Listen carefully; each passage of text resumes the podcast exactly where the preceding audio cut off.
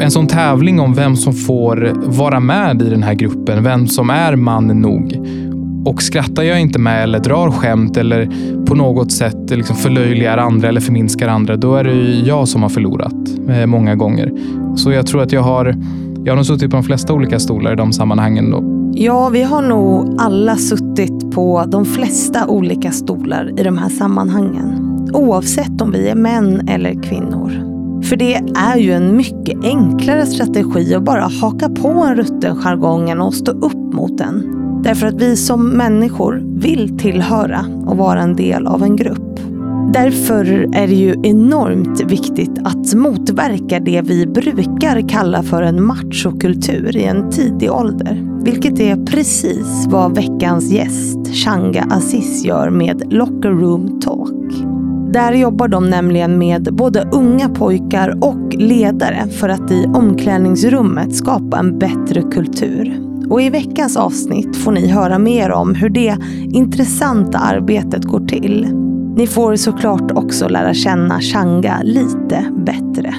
Och innan vi drar igång avsnittet så vill jag precis som vanligt tacka fantastiska Excitec som gör det möjligt för mig att fortsätta ha de här samtalen. Så tusen tack för det, Excitec. Men nu, kära lyssnare, precis som vanligt, rätta till lurarna och dra upp volymen. För här kommer ett avsnitt med Shanga Aziz.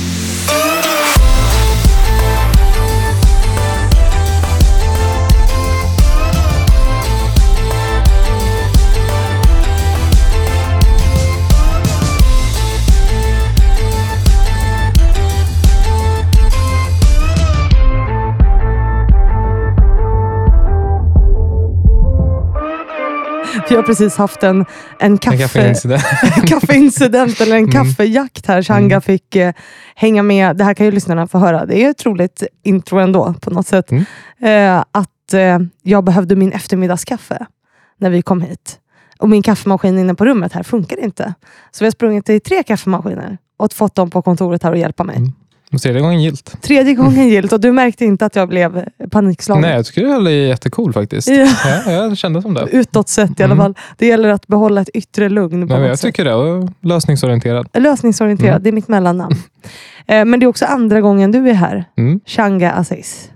Jättekul att vara här. Ja, och du, Igen. du ju också offer för min hårddisk-krasch. Ja, men jag tycker det var en anledning till att vi fick köra en gång till. tycker jag. Ja, Och precis. kanske, vi kanske kan fördjupa oss till och med ännu mer, vem vet? Ja, man vet Mm, inte. För vi spelade ju in ett jättebra avsnitt sist. Mm. Eh, som jag såg fram emot att släppa. Och sen så ja, gick min hårddisk sönder. Och nej, jag har inte sparat alla avsnitt. Nu gör jag det, men jag hade inte det då på två ställen. Vilket gjorde att vi fick spela om. Så nu är det här igen. Mhm. Varmt välkommen. Stort tack.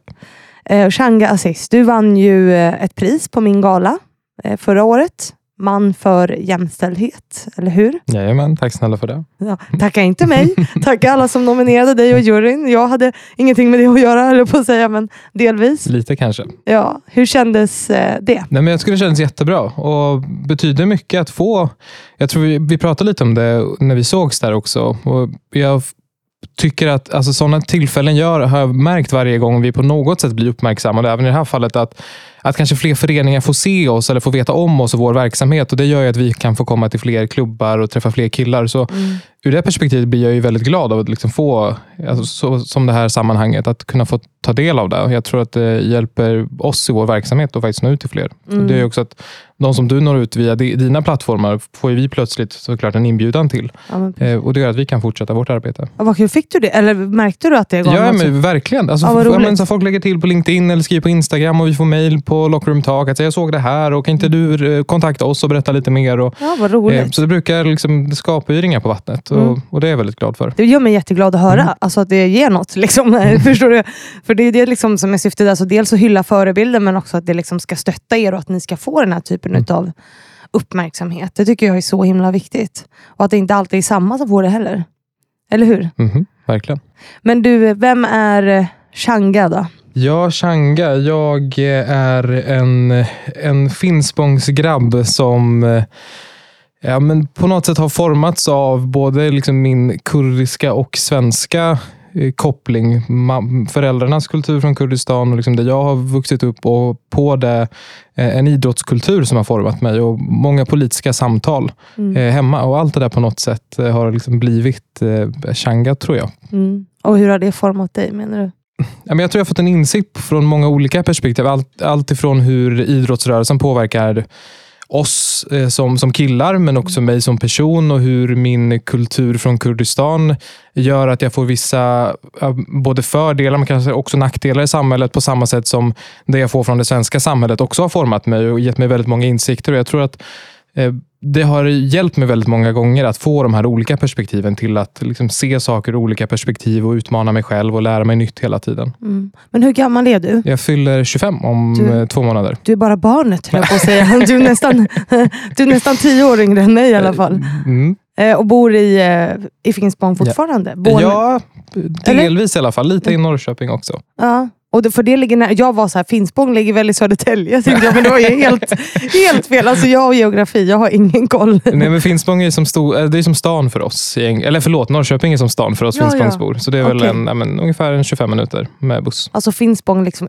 landet utanför Ja, men lite så. Vi har ju, det är liksom inte så mycket storstad, men vi har mycket fint. Vi har 365 sjöar, det gillar jag att stoltsera med. Eller Alltså, kanske lite många- Jag tror 365 sjöar, eller 68. Sjöar? Ja, Oj, men det är ju hur mycket som helst. ja men det är vi stolta över. Det finns så. Vadå, 365 Ja, sjöar? eller så är det åtta.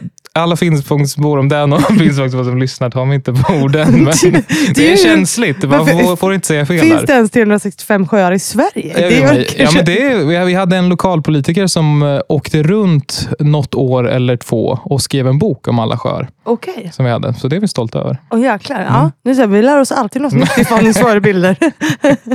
Väldigt matnyttig Mm, kunskap. men verkligen. Men, men, men vem är du som person då? För nu, nu presenterar du så här, ja men jag formats av mina erfarenheter. Och, men vem är Changa? Ska vi gå på djupet där? Ja, det är alltid en svår fråga där man själv Ja. ska liksom berätta vem man själv är. Det, det jag vet är att jag, eh, jag gillar att komma med mycket energi till olika sammanhang. Jag, jag, vill, liksom, jag ser sällan mig själv som någon form av liksom, eh, expert eller kunskapsbank i olika liksom, grupper eller rum. Men jag vill gärna se mig själv och liksom, den grupp jag är med i som någon form av motor. Om jag tar Mm. som i Lockroom Talk så har jag ju och vill liksom ge så mycket energi så att vi kan komma framåt med vår verksamhet. Och Sen vill jag liksom koppla på och samla med mig människor under resans gång för att vi ska göra ett bra arbete. Och Jag tror att i de flesta grupper och i sammanhang jag hamnar i så tar jag gärna den platsen. Att på något sätt vilja vara liksom, men, någon typ av något tempo eller motor och sen Mm.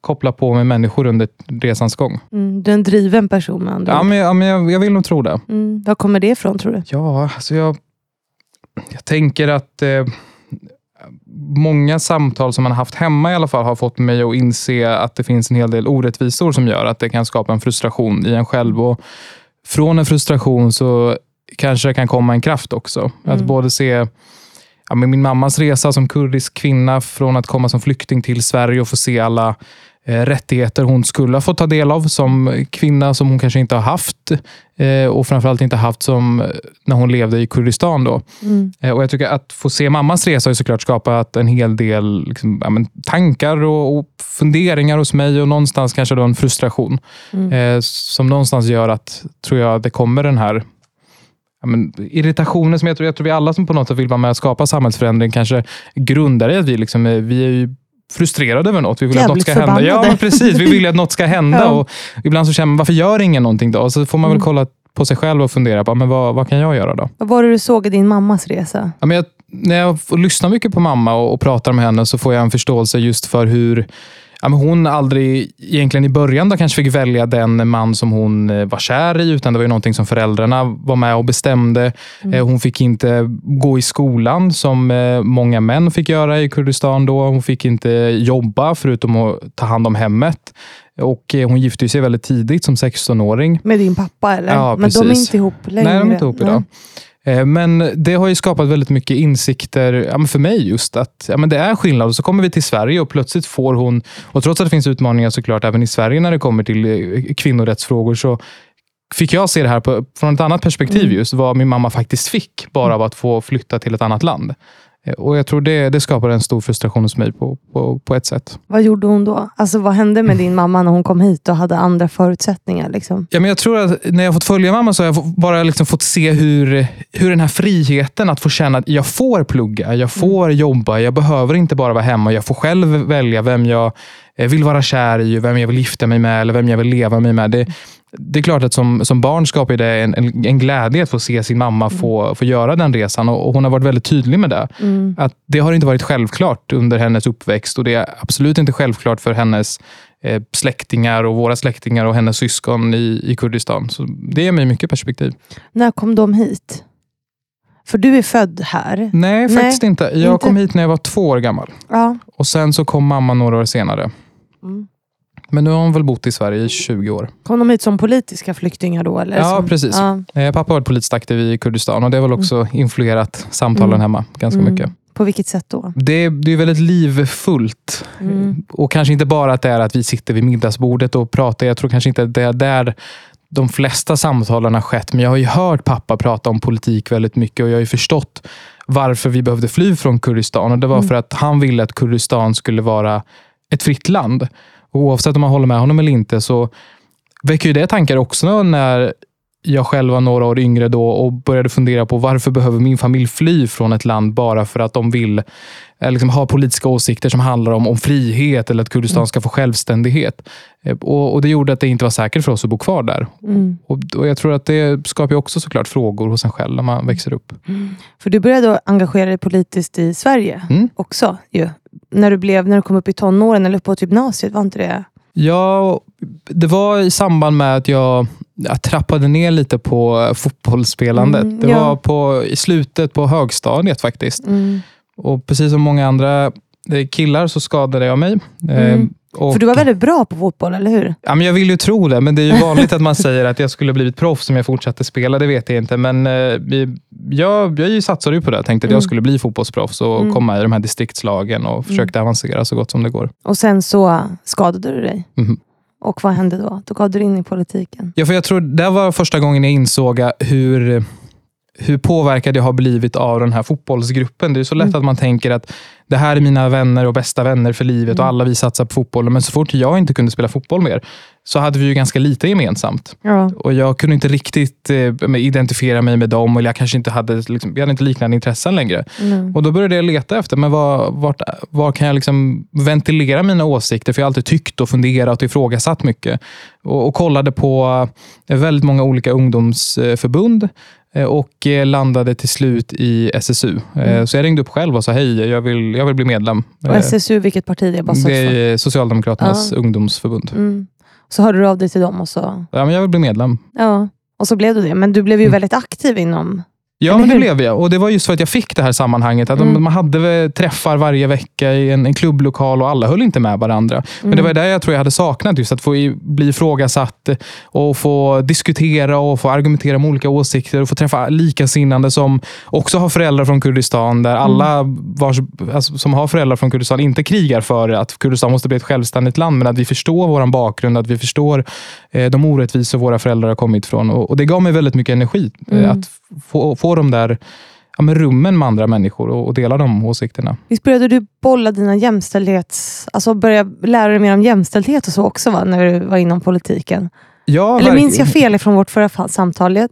Jag har för mig att vi pratade lite om det då. Ja, men jag, jag tror att det var nog där i alla fall jag för första gången började fördjupa mig i vad, ja, men vad feminism är för något och varför det faktiskt också kan eh, ha med killar att göra och att det inte bara är kvinnor som behöver engagera sig och bara kan vara feminister och bli utmanade i sina egna tankar och funderingar kring vad manlighet är och få, och få någon att förklara att den här kulturen som man kommer ifrån, den här jargongen som skapas när vi killar ses tillsammans också har problem. Mm. Att ibland kan det vara lätt, eh, som jag minns i alla fall, när man träffar kanske andra som har mer kunskap än en själv, att man kan blicka tillbaks till minnen man har haft med sina killkompisar och prata om det som att det inte var något problem. Mm. Och Sen så kommer någon och frågar, men hur, hur påverkar det där dig? Mm. Och så börjar man fundera på, men vänta, jag har aldrig sett det här som ett problem. Vad, vad menar du med det? Kan du ge något exempel på det? Nej, men jag tror bara de här liksom samtalen som man har med killar när man liksom skrattar om olika upplevelser och man har haft ett tufft hemma eller om man bär på någon sorg. Och så kan man återberätta att eh, för andra killar och de kanske liksom inte riktigt har tagit det på allvar. Och Det har man ju sett att ja, men det är väl så, så det är. Man mm. säger någonting om att man kanske inte mår så bra idag. Sen så går man vidare med livet. Mm. Men sen när man börjar liksom få frågor, men hur, hur kommer det sig att det är så att killar inte pratar mer om de här frågorna med varandra när man har det tufft? Vad, vad beror det på?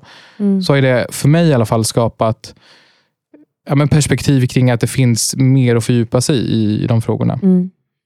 Och Du säger att du fick upp dina ögon liksom för feminism och att män också kan kalla sig för feminister. Vad var det som fick upp dina ögon för det? i de här samtalen inom SSU? Liksom? Ja, men det var en resa för mig också att på något sätt kunna identifiera mig med, med det begreppet. Mm. Och Ibland kan jag, tror jag att det också kan vara en hjälp för min egen del nu när vi möter folk i vårt arbete och framförallt många manliga tränare. Mm. För att eh, jag har fått en förståelse för att det behöver finnas liksom en, en, väg in i, i det här arbetet som vi gör. Att det går inte att slå någon på fingrarna och säga du fattar verkligen ingenting. Du måste tro på det här eller så får du inte vara med och jobba för att skapa en skillnad i jämställdhetsfrågor. Jag tror det var det jag fick för första gången i, i de sammanhangen. Att mm. Jag fick frågor och folk förklarade för mig vad det betydde och att jag liksom själv började ifrågasätta mina egna tankar och förstod att okay, men det handlar nog inte så mycket om att det är eh, kvinnor som hatar alla män och att jag som kille inte är liksom, inte har någonting med den här frågan att göra. Men det är så lätt som kille att gå i ett försvarsläge om man inte har kunskap om det här eller är, är mottaglig för att lyssna. Mm. Och Det tar jag med mig i vårt arbete, för vi träffar ju nästan bara män i, i vårt uppdrag. Mm. Och Det blir väldigt viktigt för oss att ha det perspektivet med oss. Mm. Och Vi ska prata mer om Lockroom Talk, men jag tycker att det är så intressant för att jag eh, jag till exempel slåss ju mycket med, eller slåss mycket, men jag kämpar ju mycket för att liksom få mer män engagerade i jämställdhetsfrågor. Eh, men har ändå upplevt att det ibland är ganska svårt. Mm. Eh, jag till exempel har nu nästa vecka ett event som liksom handlar om det. Där jag så medvetet har satt massa män i en panel eh, och bara har män på scenen för att män vill lyssna till män. Nu blev det mycket män här kände jag. Men ändå så är det mest kvinnor som anmäler sig till det här eventet. Mm. Det är kanske 80% kvinnor nu, fortfarande. Mm. Um, och det är ju det är ju tråkigt alltså, när det är så, för jag tänker att det borde ju ligga i allas intresse på något sätt. Ändå så är det ju inte jättemånga män som engagerar sig. Eh, och som jag tolkar dig så handlar det mycket om kunskap. Eh, att man liksom måste förstå problemet och att det inte handlar om mannen som individ. Alltså Det handlar inte om dig Changa, att du är en elak man, utan det handlar om en struktur. Mm. Men vad tänker du mer vi kan göra för att få fler män intresserade? Utifrån vår erfarenhet av att jobba med det här de senaste åren så har, jag funderar jag mycket på att vi alla också kanske har olika roller i jämställdhetsarbetet. Mm. Att, eh, jag tänker att jag själv som intresserar mig för de här frågorna, jag följer ju jättemånga som har superextrem kunskap i de här frågorna och vill jättegärna lyssna på forskare och experter som har ja, men, fördjupad kompetens i de här frågorna. Men jag vet också att de, som, de här människorna kanske inte heller alltid tilltalar eh, de eh, tränare inom idrottsrörelsen som aldrig på något sätt har introducerats till jämställdhetsarbetet. Och då mm tänker att vi alla har olika roller. Jag, jag ser mitt uppdrag som att om, om jag på något sätt kan ta jämställdhetsarbete och göra det i ett förebyggande syfte och nå fram till eh, killar i ung ålder och även manliga ledare på ett enkelt sätt som de är vana vid. Mm. Vi försöker använda mycket vi inspireras mycket från hur man gör inom idrotten idag. Hur mm. idrottsföretag riktar sig till eh, föreningar. För att det är ett, ett sätt att kommunicera på. Det är ett språk som redan finns. Mm. Och Då försöker vi använda det språket för att nå fram även med de här budskapen. Mm. Så Jag tänker att när jag hör dig berätta, det behöver inte vara tråkigt heller att det är så många kvinnor som anmäler sig. För alla har vi kanske olika roller i det här mm. arbetet som vi gör och att vi når ut till olika personer och tillsammans kan vi skapa en, en skillnad. Mm. Ja, det är ju tillsammans vi gör en skillnad. Mm. Alltså, vi måste ju ha männen med oss, mm. annars så är det ju... Jag tänker på liksom, kvinnor kämpade i hundra år ja. för Eh, för eh, liksom kvinnlig rösträtt. Mm. Men det var ju männen i riksdagen som var tvungna att rösta igenom det, liksom, för det var de som satt på makten. Mm. Så är det ju. Så vi måste ju ha med oss männen, för det är de som sitter på mest makt. Mm. Så det är enormt viktigt. Och Då tänker jag att då ska vi gå till eh, Lockroom Talk, som ju är liksom varför du vann priset på galan. Och Det är ju det som du jobbar med. Alltså det är ju din, din passion som du brinner för. Eller hur? Ja, men det är det. Det, det känns viktigt för mig och framförallt när jag känner att vi får en möjlighet att faktiskt få komma in i idrottsrörelsens kanske en av mest stängda rum som är omklädningsrummet. Mm. Och Det ser jag som en av våra största framgångar med, med vårt arbete. Att vi faktiskt får vara där och prata om de här frågorna. För det hade jag aldrig kunnat tro själv, i alla fall när jag var 14 år, Mm. att, att det skulle vara möjligt. Och det här började på gymnasiet som ett UF-företag, eller hur? Mm. Det började som ett UF-företag, Mm. eh, hösten Berätta. 2016. Berätta mer om det. Ja, men det var i samband med presidentvalet i USA. Ja. Och eh, jag och min eh, bästa vän som också är medgrundare till Lockroom Talk, eh, Rogerio Silva. Vi fick ju hela det där året på oss att starta vårt egna före- företag. Och då så var det ju då, precis som det är nu idag, tråkigt nog en hel del skriverier om, om kvinnor som hade blivit utsatta av män. Där en hel del män hade kritiserat de här kvinnorna. Och I samma veva då så var det också presidentvalet i USA där Trump eh, pratade om att han som man hade rätt till att ha på kvinnor för att han är en rik känd man. Och Han ursäktade ju sen det hela med att det bara var just eh, locker room talk, att det är så killar pratar i omklädningsrum. Ja. Och det, och det väckte ju mycket tankar och um, känslor hos oss såklart när vi satt där och funderade på vad, vad ska vi göra med vårt eh, UF-företag det här året. Mm, precis. Att ni bara, "Men det här, det här är en frustration hos er. Liksom. Eh, vad är dina upplevelser av det i ditt omklädningsrum? Alltså när du spelade fotboll? Jag skulle säga att det är ganska blandat. Jag tror jag har suttit på de flesta stolar i de här sammanhangen. Jag har nog både varit den som har skrattat åt de här skämten som har varit eh, utsättande för andra. Men jag har nog själv fått ta emot eh, den typen av skämt eller den här jargongen som är så vanlig i omklädningsrummet. Mm. Och, och Jag tror att det, det beror ju väldigt mycket på att det är ju, när vi, också, när vi kollar på forskningen och lär oss mer, just Mm. En, en sån tävling om vem, vem som får vara med i den här gruppen, vem som är man nog. Mm. Och skrattar jag inte med eller drar skämt eller på något sätt liksom förlöjligar andra eller förminskar andra, då är det ju jag som har förlorat Mm. eh, många gånger. Så jag tror att jag har jag har nog suttit på de flesta olika stolar i de sammanhangen och, och jag tror att det, det, det tar jag med mig i vårt arbete, att jag förstår att det är inte så enkelt att man är antingen eller i ett sånt här sammanhang. Nej, för man har väl mycket att förlora på att inte hänga med på det också, eller hur? Ja, och i idrottssammanhang nästan allt har man ju förlorat på. Mm. För det är en sån tävling. Det är klart att, att du får väldigt mycket om du är duktig och presterar på, på plan. Det, Mm. Där får du ju status som gör också att du kan få den här makten i, i gruppen. Mm. Men så finns det ju så mycket mer som kommer till som är förlöjligande och förminskande som man gärna liksom rider på Mm. för att få ännu mer status och makt i, i sammanhanget. Mm. Det är någon sån här, vad heter det? Man pinkar revir eller någon form av maktmarkering. Att liksom vara så elak som möjligt. Eller? Ja, men det, det blir väl då det som vi Många killar lär oss är eh, manligt kodat, att vi tänker att det är så här vi killar ska vara. Och den som lyckas med det bäst är ju den som är starkast i det här sammanhanget. Men så hörde ni Trump liksom säga det här med lock- locker room talk och sådär. Och vad var det, alltså, vad hände sen? Liksom?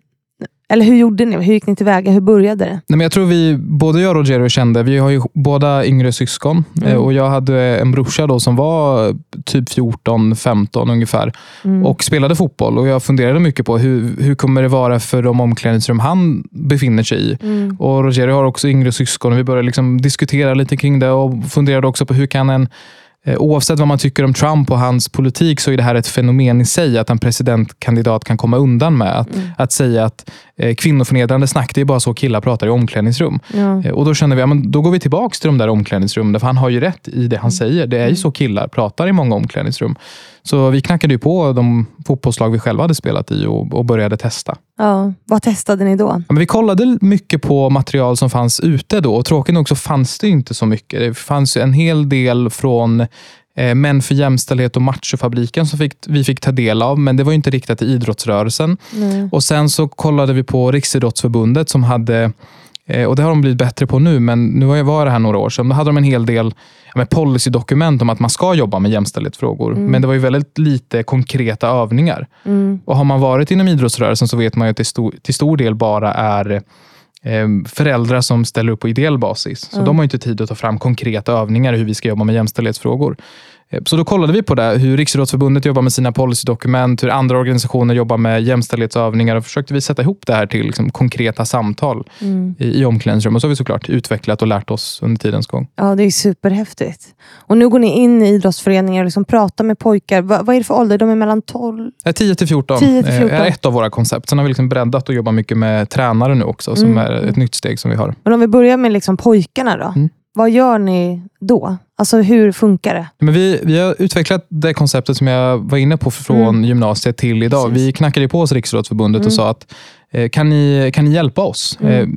Två gymnasieelever i all ära. Vi har tagit fram något som vi tror på. Men vi behöver forskare som utmanar oss och hjälper oss i det här arbetet. Mm. Och eh, Då fick vi det. Och jobbade, de följde oss under två år och vi fick väldigt mycket liksom kritiska medskick och eh, tankar och utvecklingsförslag på saker som vi såg att vi skulle kunna göra bättre. Så vi använde deras rapport och eh, tog fram det material som vi har idag. Som förvisso heller kanske inte är färdigt. Det kanske aldrig blir det. För att Mm. man måste lära sig på nytt hela tiden. Ja.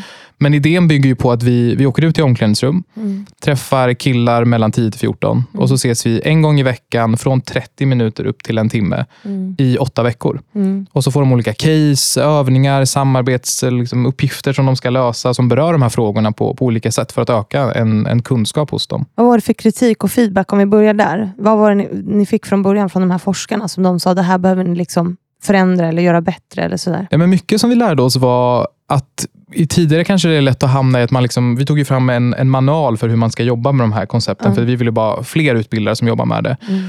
Och en, en insikt från rapporten var att det kanske inte bara handlar om liksom hur tydlig manualen är. För utbildarna var jätteduktiga på att följa den manualen. Mm. Men det handlade också väldigt mycket om vilka pedagogiska kunskaper våra egna utbildare har. Ja. Så där gjorde vi en, en rejäl satsning efter vi fick den liksom, informationen att våra utbildare måste vara redo för att fånga upp allt som händer i rummet. Trots att vi har bestämt att träff fyra handlar om det här specifika ämnet. Mm. Så kanske det dyker upp ett scenario i omklädningsrummet som handlar om något helt annat. Mm. Och har inte vi de pedagogiska kunskaperna så kanske vi tänker, ja, men vänta lite, låt oss gå tillbaka till det jag hade planerat för dagens samtal. Mm. Och så missar vi kanske ett jätteviktigt exempel från verkligheten. Mm.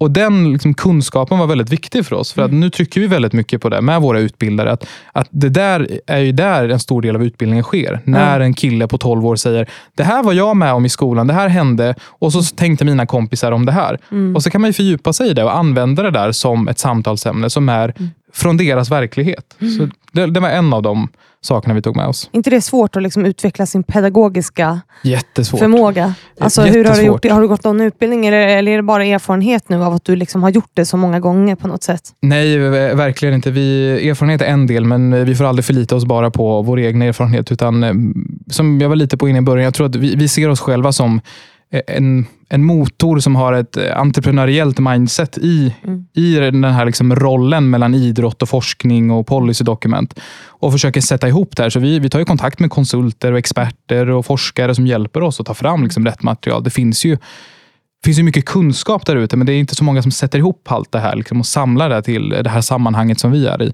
Nej. Så Det är väldigt viktigt för oss att vi har kompetenta människor omkring oss i olika fok- fokusområden. Mm. Och det är åtta veckor, 30 minuters. Liksom. Vad är det för olika samtal ni tar upp då? Vill, vill du bara gå igenom vilka Mm. åtta? För det är åtta olika samtalsämnen då, eller är det? Ja och nej, de hänger väl ganska väl ihop. Men jag skulle säga att målet för de här åtta veckorna är tre olika fokusområden vi jobbar med. Eh, Ett av dem är jämställd idrott. Mm. Där målet är att eh, killarna blir medvetna om vilka förväntningar som finns på oss. Eh, Vad är liksom grunderna till de här förväntningarna och där vi på något sätt har översatt maskulinitetsteori från forskningen Mm. till någonting som ska vara begripligt för en tioåring. Och det är en svår uppgift. ju. Ja, Eh, jättesvårt. Men det är det vi försöker jobba med, så att de får en kunskap om det här, så att de förstår och får en grund till det. Eh, Sen så kollar vi också på eh, emotionell intelligens. Mm. Hur, eh, hur sätter jag ord på mina känslor? Mm. En till sak vi lärde oss från forskningen var att de här killarna som vi träffar i vår målgrupp, då, 10-14, de gillar gärna att prata med, med kroppen. Mm. Så istället för att säga kan du flytta på dig så knuffas jag och jag kanske inte är arg eller förbannad men jag bara liksom knuffar bort dig och sen så sätter jag mig där. Mm. Och Sådana exempel är ju superkonkreta för det är så vanligt att det sker och hjälpa killarna att faktiskt säga det de egentligen känner. Så det jobbar vi väldigt mycket med. Eh, Och sen eh, bygga lagkemin och lagarbetet så att vi blir mer sammansvetsade ihop. Och våga prata om saker med Ja. varandra på något sätt. Verkligen. Men vad möter ni när ni är ute hos de här unga pojkarna? Då? Det är intressant att höra. Mm. Alltså vad är deras bild utav det när de får höra allt det här? Vad säger de? Men det skulle jag också säga är väldigt blandat. Mm. Och det vi upplever vi utvecklas under tidens gång. Första gången kanske det är, liksom, det är helt nytt för dem. De vet inte riktigt kanske vad de ska förvänta sig. och Där jobbar vi mycket med att bygga ett förtroende mellan eh, oss som utbildare och i gruppen. Mm. Att eh, göra samarbetsövningar, se till att vi liksom blir trygga med varandra och lär känna varandra. Och Sen så sakta men säkert så får de olika utmaningar och case. Och, Mm. eh, de ställer frågor, de utmanar oss också. Vi lär oss en hel del, men det blir det här den här dialogen i ett omklädningsrum om de här frågorna som jag ser som en otroligt stor värdefull eh, möjlighet att nå fram till de här grabbarna. Mm. Eh, så de utmanar oss såklart en hel del, men när vi också kan utmana tillbaka på ett snyggt sätt så kan det bli ett, ett värdefullt samtal där vi lär oss av varandra. Mm. Mm. Ja, det där är superintressant. Och Du säger att det kommer upp berättelser, liksom, att du får höra så här, ja, men, ni pratar om en sak Mm. och så, så säger en kille så här, ja, men det här hände mig i skolan. Mm. Vad, kan du ge något exempel på vad de säger komma upp som ett tecken på liksom, den här machokulturen som vi brukar, Mm. du säger locker room talk, men det är ju eh, det innefattar Mm. ju liksom machokulturen. Ja, men det, det kan vara allt ifrån att eh, när de sitter och spelar eh, med både de i laget eller personer utanför, att de får Mm. höra olika förnedrande kommentarer om personer med en annan bakgrund eller att man skriker att någon är homosexuell i, i ett spel bara för att man förlorar. Sånt som låter så liksom, kanske vanligt för många av de här killarna, att man liksom inte reagerar på det. Men när vi sen då lyfter och börjar liksom utmana så kanske det dyker upp en tanke hos dem. "Ja, men när jag satt och spelade häromdagen så var det en kille som skrek det här. Hur tänker ni kring det? Mm. Och Då är det viktigt att vi fångar upp det. Eh, och En annan fråga som vi får väldigt ofta är eh, om vi kollar på porr, vilken porr vi kollar på, varför vi gör det. Och Tidigare kanske vi, det var en, liksom en, en, en fråga vi inte var beredd på riktigt. Så då kanske det var lite lättare för våra utbildare att säga, nej men låt oss följa dagens liksom, plan och manualen. Mm. Och Då förlorar vi ett jätteviktigt tillfälle där vi f- får värdefulla frågor från deras verklighet. Upplever du att, det, att just den frågan kommer upp ofta, det här med porr? Och att det liksom, för det börjar ju typ när de är tio, det är helt Mm. sjukt. Alltså den kommer upp, men kanske inte mer än någon annan. Men det är väl lite varierat. Men den har kommit upp en hel del eh, bland våra utbildare. Men så har det funnits många sådana frågor som, som kommer upp. Och då, och då ska vi kunna vi behöver inte vara experter på alla de här frågorna, men vi ska kunna liksom lyfta det och ställa frågor tillbaka och hjälpa dem liksom både reda ut varför de ställer de här frågorna kanske själv. Men har du några exempel på någon sån här praktisk övning då? För det tänker jag är viktigt. För jag, för jag tänker så här, många eh, av de som lyssnar på min podd är ju kvinnor Mm. eh, som har barn. Eh, vissa har liksom pojkbarn. Eh, och jag tänker att det finns ju en, en del som är att liksom jobba med det i omklädningsrummet och, och tränarna alltså på fritiden, men sen så måste man också jobba med de här sakerna hemma, tänker jag. Att det måste ju liksom fortplanta sig dit på något sätt. För där är man ju väldigt mycket, och som förälder har man ju liksom ett ansvar Mm. på något sätt. Hur kan man göra det på bästa sätt? Tycker du? Kan man liksom applicera någon övning som du har hemma? Eller hur? Jag tror inte jag vet exakt vad föräldrar ska göra, för vi jobbar Ja. inte jättemycket med Nej. föräldrar. Men det vi gör mycket i omklädningsrummet är att vi hämtar mycket från exempelvis forumteater. Mm. Eh, Där jobbar mycket många universitetslärare som vi har haft kontakt med andra indier med sina studenter. försöker vi kolla på hur kan vi förenkla det och göra det med de killarna vi träffar. Mm. Att man skapar ett scenario och sen så får eh, spelarna återskapa det med hjälp av lösningar. Hur skulle man bemöta den här situationen som uppstod? Och så jobbar man i olika rollspel och olika grupper för att på något sätt hantera det. Mm. Så det inspireras vi mycket av. Men sen så kollar vi också på ett eh, ett projekt i USA som heter Coaching Boys into Men. Eh, De har ju förvisso jobbat med high school-grabbar som är lite äldre än de vi möter. Men de har ju använt samma metodik där man också har kollat på när forskare har följt dem, att det har liksom kommit med en del liksom värdefulla resultat. De har ju liksom korta samtal en gång i veckan upp till ett år nästan. Mm. Så just det här korta samtalet är ju vi väldigt nyfikna på, varför det faktiskt har varit framgångsrikt för många. Att man, liksom, man gör det väldigt komprimerat, men man gör det ofta och många gånger och kanske till och med en gång i veckan varje vecka. Ja. Eh, Så det är väl någonting vi, vi tar med oss i vårt arbete, att försöka hålla det kort men långsiktigt. För det var då, genom det ni startade också fika, eller fika, det här jag hittade, all, kom aldrig ihåg namnet förra gången vi spelade in där heller. Men visst var det ifrån det, eller? Eh, Swedish Fikatag tänker du på? Ja. Ja, men eh, lite från samma princip, absolut. Mm. När vi är på arbetsplatser så har vi kollat på, eh, vi är inte lika mycket där, vi vill ju vara idrottsrörelse, Ja. men i, i vissa sammanhang så kommer vi ut på arbetsplatser eller i en ledningsgrupp hos en idrottsförening. Ja. Så kan ju även de hålla korta samtal. Det gör vi internt i vår verksamhet. Att, eh, varje vecka så pratar vi ungefär 20-30 minuter om ett liksom, dagsaktuellt ämne som berör jämställdhet exempelvis. Mm. Eh, och Det räcker med att gå in på närmsta nyhetskanal så finns det ju nästan alltid något. Då, Det finns alltid, Ja. nästan alltid något. på för- gott och ont. På gott och ont. Och det, Men det här tycker jag är intressant och det vet jag att vi pratade om sist. Vi ska gå tillbaka till Locker Room Talk. Men just det här att du startade Locker Room Talk ur, ur att du läste om Trump och hans uttalanden. Liksom, eh, och att du säger så här, öppna tidningen så kan du hitta någon så här jämställdhets... Och det låter ju kanske självklart för Mm. dig eller för mig, så här, men det är ju inte det. Nej. För alla för att man inte har de glasögonen på sig. Och då, då tänker jag, så här, hur kommer det sig att du har dem och att du liksom hade dem så pass tidigt? För jag tänker att det är ganska ovanligt. Jag kan ha fel, men... Jag tror att det är en kombination både utifrån vad jag har fått alltså, se och höra hemifrån, Mm. att ganska tidigt exkluderas från ett idrottsligt sammanhang som Mm. har varit väldigt viktigt för mig. i och med att jag satsade så mycket fotbollen och avancerade ganska fort. Mm. Så får man ju såklart en status med det. Men så fort du inte kan prestera längre och inte kan spela fotboll så förlorar ju du den statusen ganska fort. Mm. Och Jag tror att av att få uppleva det väldigt tidigt så fick jag också, som vi pratade om innan, söka mig till saker. Hur, hur kan jag förstå det här? Hur kan jag vädra både det jag fick med, vara med om under idrottstiden men också det jag har fått hemifrån. Mm. Hur kan jag ventilera allt det här har ju också gjort att jag har skapat mig en förståelse för att men, saker och ting hänger ihop beroende på, eller utifrån de strukturer och förväntningar som finns på oss som, som människor och i mitt fall som killar. Mm. Har de begränsat dig tycker du? Alltså förväntningarna på dig som kille? Ja, det skulle jag väl ändå säga eh, på många olika sätt. Men en av de mest självklara är ju just hur, eh, hur jag hittar till eh, och förstår mina egna känslor. Mm. Jag kommer ju från en, ett, mindset där just att liksom jobba stenhårt och aldrig visa känslor och liksom prestera och vara duktig i skolan. Och att, det är liksom det, och att det som på något sätt påminner om att någonting är jobbigt eller att man är ledsen, det är någon form av svaghet. Det har ju influerats väldigt mycket av. Mm. Och jag tror att det har ju begränsat mig otroligt mycket i att förstå när jag själv inte mår bra, att förstå när jag kanske börjar liksom varva ner lite och, liksom, och, och även hur, hur jag liksom beter mig i olika sammanhang, vilka beslut man tar. Jag tror att sånt gör ju väldigt mycket om man inte har en närhet till sina egna känslor, förstår dem och kan reglera dem. Och Det är något jag jobbar med hela tiden såklart. Men jag tror eh, de flesta killar, om inte alla, påverkas av det här på, på ett så otroligt djupt sätt som är ganska svårt att välja bort bara. Utan det är en del av det är förkroppsligat oavsett om vi vill det eller inte. Mm. Och du säger att du jobbar med det varje dag, hela tiden. Ja, men det Eller gör jag i gör form du? av att jag... Hur gör du det? Ja. Liksom? Jag vill fördjupa mig i det.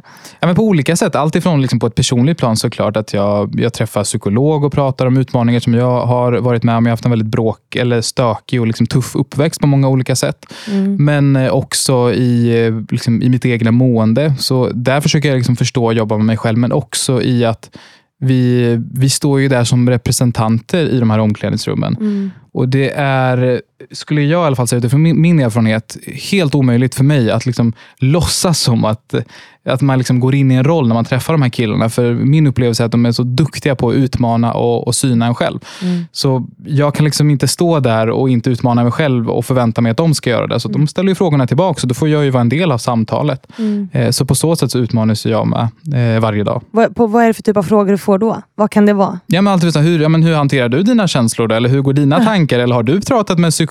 Eller hur tänker du kring den här frågan? Och liksom, de frågor vi ställer, de kommer ju tillbaka. Och, Mm. och Jag tycker att det finns något väldigt fint i det. Eh, Och Det kan, vara liksom bli att man blir väldigt utmanad i de där frågorna många gånger. Men det gör ju att eh, jag måste ju vara ärlig mot mig själv och, och vara tydlig med att jag är inte färdig på något Mm. sätt. Och Mm. kanske kommer jag aldrig vara det. Och Då kan jag inte förvänta mig heller att en tioåring ska vara jämställdhetsexpert. Nej, nej det, det är ju svårt. Ja. Men vad är det absolut svåraste med att jobba med de här frågorna? För det låter ju så himla... Det låter ju, och det är ju fint, alltså ett jättebra initiativ. Men det måste ju också komma med utmaningar och vara svårt, tänker jag. Ja, på men jag skulle säga sätt. att eh, en av de svåraste bitarna är just eh, att få manliga ledare att förstå att det här faktiskt är till deras fördel. Mm, Både som ledare men också som eh, grupp och klubb i sin helhet. mm, För att eh, trots att vi är killar, man kan, jag tror ibland tänk, tror jag vi också själva kan tänka att det kan vara enkelt bara för att vi är killar som pratar med andra killar. Och Det finns en sanning i det tror jag. mm. För jag tror inte jag, möter alls lika mycket motstånd som eh, bara en av liksom, våra kvinnliga kollegor som jobbar med oss. Mm. Men det finns också fortfarande den här inställningen om att de här frågorna vi jobbar med är liksom någonting man gör vid sidan av och att det, liksom, det bara är liksom en, en bonus som man gör det. Medan vi vill ju koppla det till att det här kan göra att vi kan vinna matcher, att vi kan fostra framtidens eh, professionella idrottsutövare för att det är så starkt kopplat till varandra. Att om vi mår bra Mm, så kan vi förmodligen också prestera bra. mm, Så det är väl en av dem. Men sen skulle jag också säga att det är svårt att, att översätta forskning till Mm. konkreta övningar. För det är en, en svår fråga på, på många olika sätt. Det finns en hel del forskning om jämställdhetsarbete, men vi har hittat väldigt lite som berör just omklädningsrum, killar i ung ålder som handlar om att man ska genomföra utbildningsaktioner så, så som vi gör. Och, och Det gör det också väldigt svårt för oss. Vi upplever vi många gånger att vi, liksom, vi måste vara först ut hela tiden. Eh, Och det gör också att vi har ett väldigt stort ansvar. Mm. eh, ur det. Och där vill vi kroka arm med många andra för att inte vara ensamma i det. Utan det, det är inte enkelt att skapa utbildning. Vad är det för typ av motstånd ni möter alltså från manliga ledare? För det är de som köper in tjänsten eller som gör att ni får komma in och liksom jobba med de här frågorna. Vad är det de säger då? Förutom att det är en sidogrej på något sätt. Nej, men jag, jag tror att eh, många av de manliga ledarna som eh, skulle på något sätt ställa sig frågande till det menar ju snarare på att kan inte ni komma hit och göra det här en timme en gång per år? Mm. Och när man hör det så får man ju själv en förståelse för ja, några olika saker. Både att de är sjukt pressade, de mm. ställer upp på ideell basis och kanske inte förstår kopplingen till varför man ska göra det här. Mm. Och Det visar ju på att det finns en, en kunskapslucka här. Mm. Där de här männen behöver förstå att det är starkt kopplat. För jag vet inte vilket annat ämne i skolan som det räcker med att man kör en timme och så kommer man tillbaka nästa år och så är man utvecklad i det. Men ibland så ses det här frågan som, som sagt en, en bonusfråga. Mm. Ja, det är som när man tar in mig och föreläser och tror att jag ska göra någon typ, alltså, mm. så här, Det väcker ju någon typ av känsla, men ja, det är ju ingen punktinsats. Det är något du måste jobba med hela mm. tiden. Ja, verkligen. Vad säger du då? Alltså Du bara förklarar det, eller? Och du förklarar värdet och att du får bättre teamkänsla och sådär som du sa innan, eller? Ja, men för oss är det viktigt att koppla det till, mm. Eh, till vad, hur gruppen kan utvecklas. Både såklart att spelarna kan må bra, att de kan trivas ihop, men också att det förmodligen kan, kan leda till att vi kan prestera bättre på plan. Mm. Eh, och Det upplever vi skapar ett stort intresse hos många ledare. Eh, mm. Att det, okay, men att man får en förståelse för hur det här kan forma gruppen. Det här är inget liksom, sidoprojekt. Det är inte goodwill att jobba med de här frågorna, utan det här är för att ni ska fostra duktiga fotbollsspelare. Mm. Och vill ni vara bättre än de andra som inte gör det här, då är det här ett till sätt att addera det till och göra att ni kan bli väldigt duktiga som grupp och, och vinna matcher i slutändan. Jag tänker att det där är superviktigt att, att jobba med. För De här fotbollsspelarna de växer också upp och blir förebilder ja, sen. Precis. Eh, och det vet jag att vi pratade om eh, sist. Du var här om John Guidettis uttalande när mm. han skulle, vad var det, han skulle döda någon hora eller vad det var. För att mm. Eh, han sa ju något jätteolämpligt eh, på plan liksom, och att det var för att han känslorna liksom tog över. Mm. Eh, och då är det okej okay att säga sådana saker, vilket ju är helt sjukt. Mm. Och inte heller fick några konsekvenser eh, direkt, utan han fick ju fortsätta spela. Mm. Och det är ju det de här unga pojkarna lär sig, att det är okej. Okay. Mm. Eller hur? Ja, det blir så viktigt att de får det i tidig ålder. För mm. Många gånger så är det också ganska svårt att förändra det när desto äldre de blir. Och det, exemplet som du nämnde så är det så viktigt att man som, man som klubb och som omgivning faktiskt visar på att det inte är okej. Okay. Mm. Ibland är det ganska lätt när något sånt också sker, att man tänker att vissa spelare kanske ska få lämna eller att man inte alls ska få finnas kvar. Eh, och Det är ju ganska komplicerat också, mm. för att det kan ju också göra att man inte hjälper de här männen att utvecklas. Sen hade man ju mm. önskat att en vuxen man som John Guidetti ändå förstod att det här inte är okej. Okay. Eh, men, men vi tror på att man ger konsekvenser, men också öppnar för att det kommer ske misstag. För att eh, de här männen har formats och de, mm. de kommer från den här sunkiga kulturen som gör att vi får höra sådana kommentarer som i Guidettis fall. Mm. Eh, och Då får vi använda det som exempel på hur vi inte vill ha det. Ja, men det, det gör man ju inte. Eller det var, det var i alla fall min upplevelse av den situationen, att det liksom inte fick några konsekvenser mm. mer än att så här, vi accepterar inte det här. Men det räcker alltså så här, Det struntar ju om du mm. fort, får fortsätta spela så spelar ju det ingen roll. Liksom. Nej, och Det är väl en spegling av hur, hur man kanske inte riktigt som alltså samhälle eller som idrottsrörelse inte ser det här som en så pass liksom allvarlig fråga som det ändå är. Alltså, mm. Som vi lärde oss från vår forskningsrapport, att det är också så lätt att eh, även vi är påverkade av förväntningarna. Alltså, eh, om vi skickar ut killar som står i ett omklädningsrum så är inte vi immuna mot, att, eh, mot liksom allt som är dåligt i det omklädningsrummet. Utan om vi kommer från en kultur där vi har sett knuffar varje dag, vi hör liksom lite skämt här och där som vi är vana med, då kan det finnas en ganska stor risk att vi inte ens reagerar på det. Ja. För de här knuffarna, det har jag ju sett hela mitt liv i omklädningsrummet, så blir inte jag liksom hjälpt med att få att någon sätter en stor lampa på att det här som ni har hållit på med, det här finns en jättestor utmaning och det här måste vi ändra på. Mm. Då, då är det ganska svårt också att göra någonting åt det. Jag tänker i en sån kontext så finns det nog ganska många killar och män som kanske inte har den kunskapen heller. Nej. Men, och allt det här, liksom, den här frustrationen över att ni får motstånd från manliga ledare, så där, är det det som liksom har fått er att utveckla det här, att ni jobbar med ledare också inom idrotten? För det är inte bara pojkar, utan även de som leder lagen. Ja, alltså, tur nog så har vi inte mött ett så pass stort motstånd som jag upplever att många andra alltså, kan få de här frågorna. Och kanske är det för att många av oss är killar. Mm. Eh, att vi är en idrottslig kontext och använder ett idrottsligt språk i vår mm. kommunikation. Det kan vi bara gå in på vår hemsida eller se några av våra liksom, filmer som vi tar fram. Så vi, vi försöker lära oss av idrott, de som jobbar inom idrotten för att nå fram till de här. Men mm. varför vi ville nå fram till ledarna var egentligen av två anledningar. Både eh, när vi insåg när vi jobbade med det här programmet med spelarna var att eh, ledarna måste ju kunna fortsätta på något sätt. Mm. Det, vi kan vara där i åtta veckor, men vad händer sen då? Mm. Så det var en av anledningarna. Men sen så ännu en gång till det här forskningssamarbetet som vi Mm. hade. Så fick vi även lärdomar där just att, att ledarna måste vara engagerade i det här. Mm. De måste vara med och, och under tiden vi är där, men också efteråt för att det här ska leva kvar. Mm. Det är som i näringslivet, Ja. det måste man ju också. Verkligen. Men hur ser det, för det undrar också min sponsor Excitec, alltså hur ser det arbetet ut Mm. med ledarna? Vad är det ni gör där då? Det vi gör där är att vi, vi har tagit en annan approach egentligen. Vi skickar ut ett paket Mm. och i det här paketet så finns det ett par VR-glasögon. Mm. Och i de här. VR-glasögonen så... Det är superavancerat. Och. I de här VR-glasögonen så har vi eh, ja, utvecklat eh, ett utbildningsspel kan man säga. Så du, du tar på dig headsetet och sen så välkomnas du till ett fiktivt idrottslag. Och eh, Det här fiktiva idrottslaget eh, har då en backstory att de har haft eh, stora utmaningar med att jobba med sin lagkemi i gruppen och det har varit en dålig liksom, ledarkultur. Och Din uppgift som användare, då, som ledare, är att se till att man får en god lagkemi och faktiskt har schyssta attityder och en stark värdegrund. Och Hur man gör det är att man genomgår olika eh, omklädningsrum i 3D-animerade miljöer Mm. där det uppstår olika case och scenarion som du ska, likt ett spel, försöka hantera och lösa.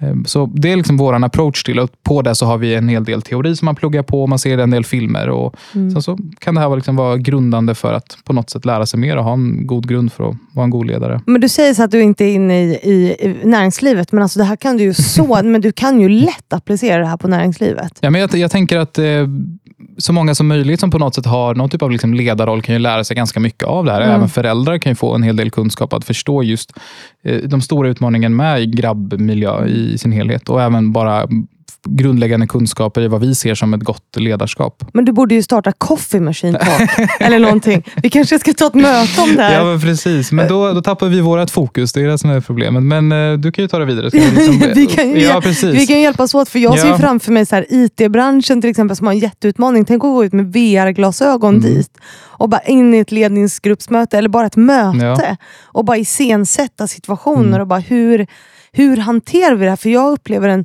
frustration över att folk inte vet det, folk ser det inte Mm. hända. Alltså, det, där har du ju en affärsidé som är nu säljer vi ut den här plötsligt live, kanske någon snappar det. Ja, men Ja, helt precis, ärligt. Ge bort idén. Nej, men eh, jag håller med. Alltså, VR är ju en... Alltså det är väl någon form av liksom empatimaskin på många olika sätt. Om man gör det Mm. rätt såklart. Det är ju som all teknik, om man använder det på rätt sätt. Eh, Men sen är det också det här att inte tappa liksom fokus och liksom fästet. Men Mm. eh, vi kan ju snacka ihop oss kan vi se. Du kan liksom ta det vidare. Så vi kan få vara i omklädningsrummet. Så kan du ta med det till Ja, nu bara börjar jag se. Men det, för, för jag tänker att så här, locker room talk är ju, det är ju barn i ett omklädningsrum, men samma sker ju liksom i näringslivet Ja. hela tiden. Mm. Jag tänker också att det är därför det är viktigt att ni gör det i omklädningsrummet, för att där liksom fostras Ja. ju barnen. Men, men det är ju en, en jättebra affärsidé. Nu kanske någon snor den här, av alla tusen som lyssnar. Nej, det kanske är någon smart person som bara, haha, Mm. det ska jag också göra. Men vad är, Fanny var först. Fanny var först, det, precis. ni, ni hörde det här. Ni Precis. hörde det här först. ni hörde det här först. Nej, det får vi ta ett möte om sen. Det är ascoolt Mm. faktiskt. Eh, men vad är visionen framåt nu då? Vad är det som... Men vårt mål är ju att nå så många unga killar som möjligt. Mm. Bara i Sverige finns det ju 300 000 killar mellan 10 till 14, så vi har en ganska lång väg dit. Vi har träffat en hel del, men Mm. det finns mycket kvar att göra. Eh, Men också deras ledare såklart. Så det är våra största uppdrag, att liksom hitta eh, smarta och värdefulla utbildningsprogram som kan nå, nå ut till så många som möjligt. Mm. För vi vill verkligen att det ska vara just liksom, konkreta övningar. Vi, vi Mm. vill inte vara ännu en organisation som bidrar med fler policydokument. Det finns jättemånga och som gör det jättebra. Mm. Eh, Och Det är därför vi, vi vill vara så fokuserade. Vi vill, liksom, vi vill bli bäst på det som berör killarnas omklädningsrum inom idrotten. Och, och Då kan vi hålla ett väldigt liksom, snävt fokus Mm. om vi håller oss till det. Ja, det är superviktigt att komma åt det där problemet. Mm. Ja. Och vi ska börja avrunda. Mhm, du ser. Mhm. Du ser, vi har varit så effektiva och Mm. vi har hunnit eh, långt. Ja, men verkligen. Hur känns det? Men jag tycker det känns bra. Det känns eh, kul att få liksom, snacka ihop oss ännu en gång. Snacka om en gång ja, till. Det känns som att vi ändå tog liksom lite nya, Lite nya nya, riktningar. nya och, riktningar. Jag kommer knappt ihåg vad vi pratade om sist. Det ringer några klockor Mm. ibland. Sådär. Eh, Men det var ju ett tag sedan. ja, vi verkligen. gjorde, eller var det innan jul? Nej, i Nej det var ju efter galan. Och, ja, samma. precis, men det är precis i början på året i alla fall. Ja, Mm. ja. Känner du att vi har missat något som du vill lyfta nu som du känner att vi har missat? Eller? Nej, jag tror inte det. Nej, känns Mm. det bra? Mm. Vad bra. Hur känns det för dig? Det känns jättebra. Så vi säger eh, tack för att du har varit här. Tack själv. Och tusen tack till alla er som lyssnat på veckans avsnitt. Jag hoppas ni får en bra vecka och så hörs vi ju på onsdag igen, precis som vanligt.